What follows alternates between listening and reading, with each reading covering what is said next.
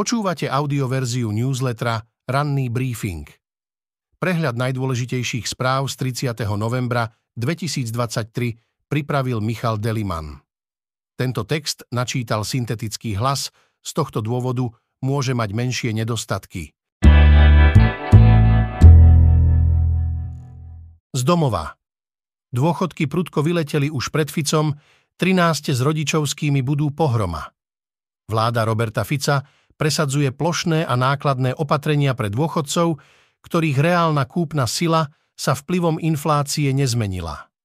Tento rok sa dôchodcom dvakrát valorizovali dôchodky, ďalšia valorizácia ich čaká v januári 2024, bol im vyplatený jednorazový rodičovský dôchodok, čaká ich 13. dôchodok v tom starom režime a k nemu aj príspevok vo výške 300 eur. Dôchodcovia sú obrovská skupina ľudí, ktorá potrebuje prilepšiť. Ale objem a forma, akou sa to robí, je mimoriadne zaťažujúca štátny rozpočet. Ich celkové priemerné príjmy pritom dlhodobo rastú rýchlejšie ako inflácia.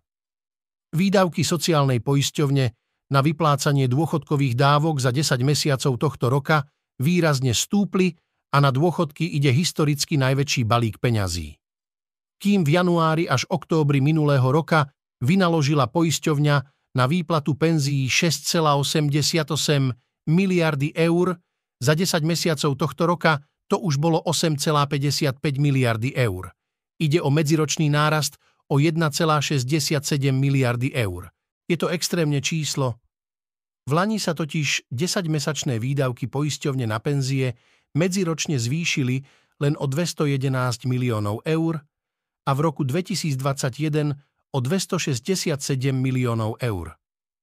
Aj takto sa dá škodiť. Keby niekto chcel vláde robiť zle tým, že mu bude záležať na čistote legislatívneho procesu, mohol by si posvietiť na skrátené legislatívne konania.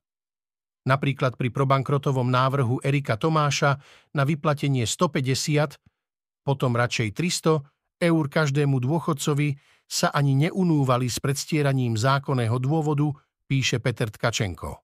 Kritizovala Pentu a chcela obmedziť zisk poisťovní.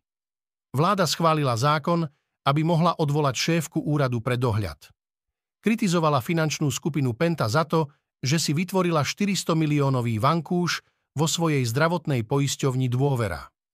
Spolu podnietila aj snahu o obmedzenie zisku zdravotných poisťovní zo zdravotných odvodov. Pred mesiacom tiež Renáta Bláhová hlasovala proti tomu, aby zdravotnícke zariadenia Penty a Agelu zaradili v novej sieti nemocníc do vyššej úrovne, než na akú splňajú podmienky. Jej dni ako šéfky úradu pre dohľad nad zdravotnou starostlivosťou sú zrejme spočítané. Vláda Roberta Fica potichu posunula do zrýchleného konania novelu kompetenčného zákona zmenila by spôsob jej vymenovania aj dôvody na jej odvolanie.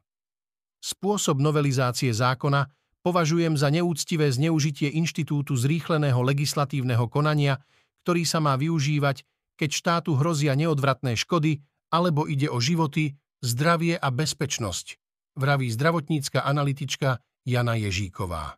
V krátkosti ďalšie správy z domova. Kauza bytovky Glance House sa neskončila.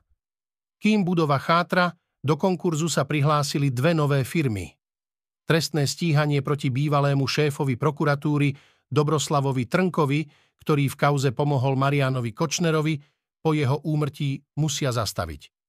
Pri operácii očí jej lekár naopak odrezal časti rohovky. Pri každom žmurknutí sa jej preto zosúvala nadol. Po zákroku v známej bratislavskej klinike herečka Michela Söčová takmer oslepla. Lekára Mariana Šaláta obžalovala prokuratúra z prečinu ublíženia na zdraví. Policajti Milan Sabota aj Branislav Dunčko, ktorých minister vnútra Matúš Šutaj Eštok postavil mimo služby, sa môžu vrátiť do práce.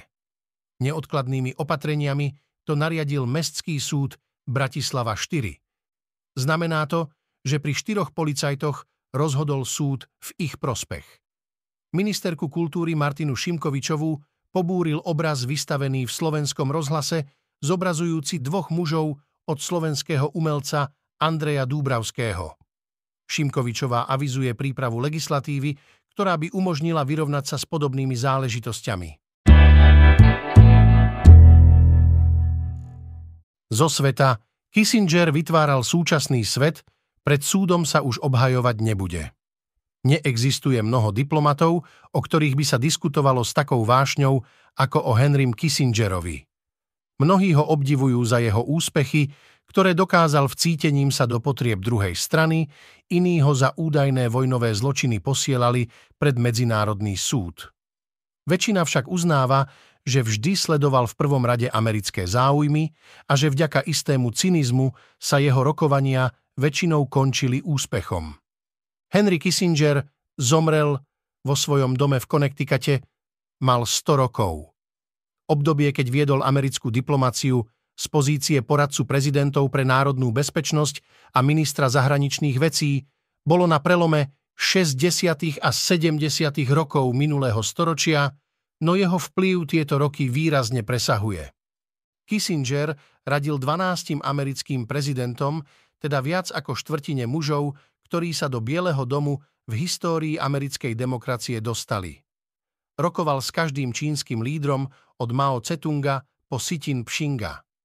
V Číne zanechal taký dojem, že keď ju tento rok ako storočný navštívil, vítali ho s podstami pre najváženejších štátnikov.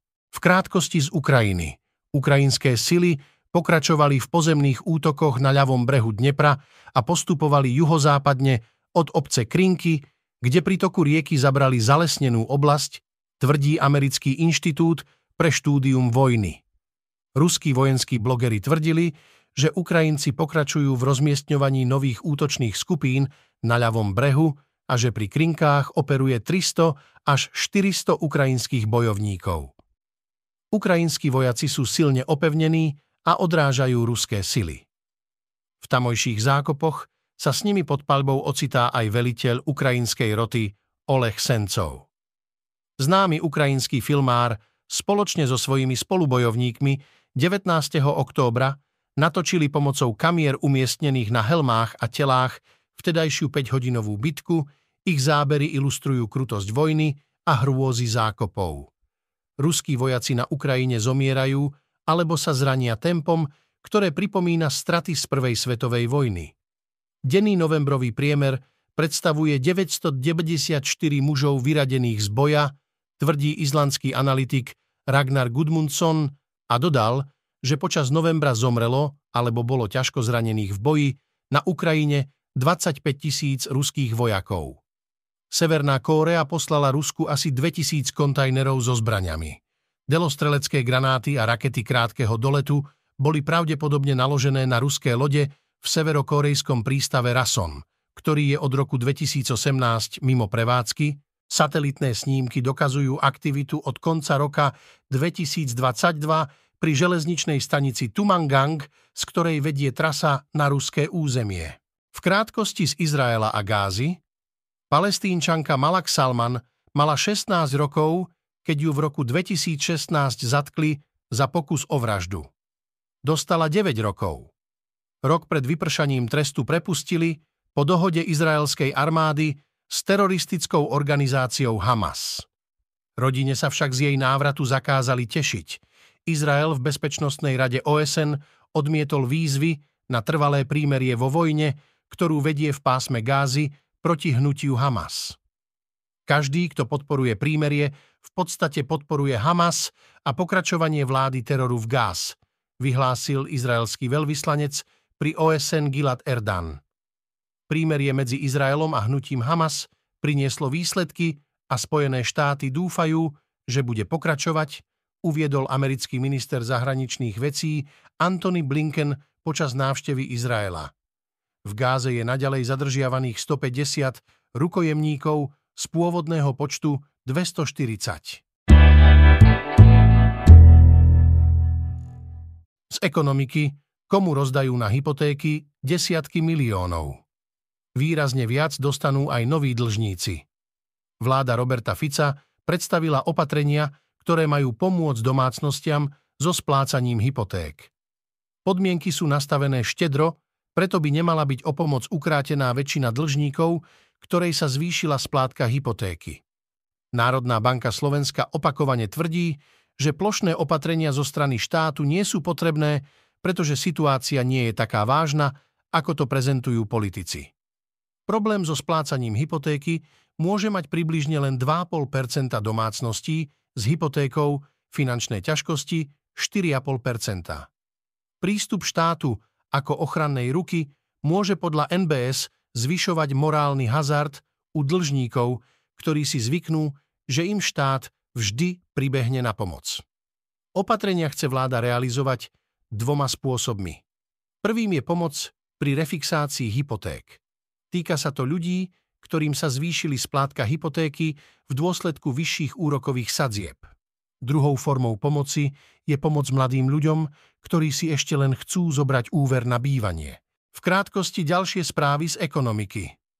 Chýbajúce úseky diálnice D3 sa postavia v celosti ako jedna stavba a použije sa na ňu celý objem financií alokovaný v eurofondoch na výstavbu diálnic v aktuálnom programovom období 2021 až 2027. Minister dopravy Jozef Ráž mladší to uviedol na zasadnutí pracovnej skupiny na riešenie prípravy a výstavby investičného projektu D3. Nemecká automobilka Volkswagen plánuje rozsiahly program úspor naprieč všetkými značkami. Potrebuje totiž znížiť náklady a vytvoriť tak spolu so zvyšovaním cien finančné zdroje potrebné pre rozvoj elektromobility.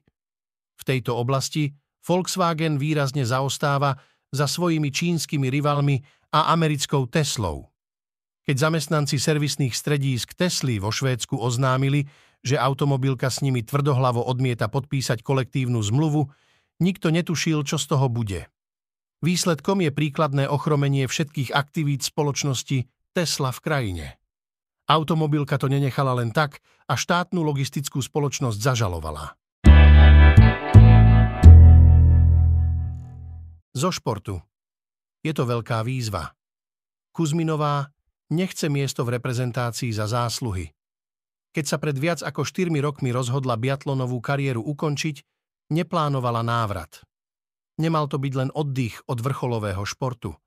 Naopak, venovala sa rôznym projektom v rámci Slovenského olympijského a športového výboru aj v rámci biatlonového hnutia rozbehla vlastný tím mladých športovcov, ktorým pomáha pri plnení ich športových snov. Trojnásobná olimpijská víťazka Anastásia Kuzminová však pred pár týždňami oznámila, že sa vracia k biatlonu. Pôvodne dostala ponuku, aby nastúpila v slovenskom drese na majstrovstvách sveta v letnom biatlone v Osrblí, to už nebolo možné a tak sa zamerala na majstrovstvá Európy, ktoré budú koncom januára v rovnakom stredisku.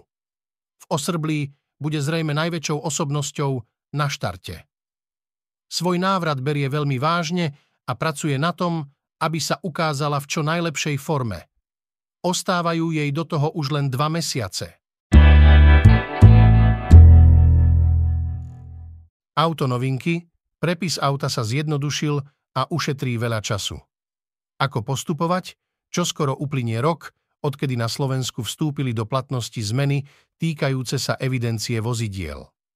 Polícia prišla s úpravami, ktoré mali motoristom od 1. januára 2023 podstatne zjednodušiť niektoré úkony, najmä tie, ktoré súvisia s prepisom vozidla pri kúpe a predaji.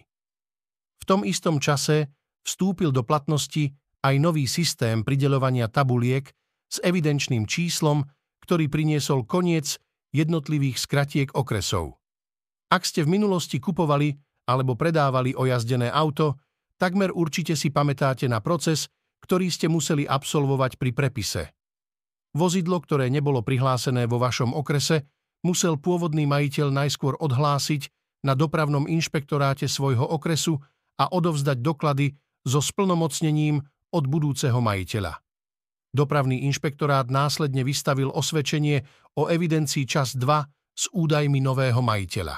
V polovici roka sa udiali zmeny aj v poplatkoch za registráciu vozidla, menil sa vzorec a s ním aj poplatky. Ako teda vyzerá prihlasovanie nového či ojazdeného auta v súčasnosti aké doklady sú potrebné a na aké poplatky sa treba pripraviť. Ďalšie autonovinky v skratke. Mercedes svoje novinky predviedol v industriálnych priestoroch Mlinice. Slovenské zastúpenie doviezlo mix modelov rôzneho zamerania, od luxusného elektrického SUV cez praktické dízelové komby až po športový model určený aj na pretekárske okruhy. Možno si občas v potravinách z regálu vyberiete produkt menej známej značky, lebo je lacnejší, pričom chuť je podobná. Niečo podobné platí medzi autami aj o Sangyongu. Tento raz sme od neho ochutnali vynovené Tivoli Grand. Ešte robustnejšia, lepšie vybavená a s výraznejším dizajnom. Aj tak by sa dala zhrnúť nová Dacia Duster tretej generácie, ktorá príde na trh budúci rok. Novinka rumunskej značky má byť naďalej ekonomická, ale už aj viac ekologická a pripravená aj pre náročnejších zákazníkov. Dnes očakávame, Únia autodopravcov Slovenska zablokuje hraničný priechod Vyšné Nemecké Užhorod. Prezidentka Zuzana Čaputová vystúpi s prejavom na konferencii OSN o zmene klímy COP28 v Dubaji. Dnes v histórii 1. decembra 1934 sa v Leningrade stal obeťou atentátu vysoko postavený sovietský komunistický politik Sergej Mironovič Kirov. Špekuluje sa, že za atentátom stál Josif Stalin, ktorý Kirova neznášal. Kirovova smrť poslúžila Stalinovi na rozpútanie veľkého teroru, v rámci ktorého zatkli a odsúdili stúpencov Leva Trockého a ďalších domnelých nepriateľov štátu. Počúvali ste audioverziu ranného briefingu denníka SME.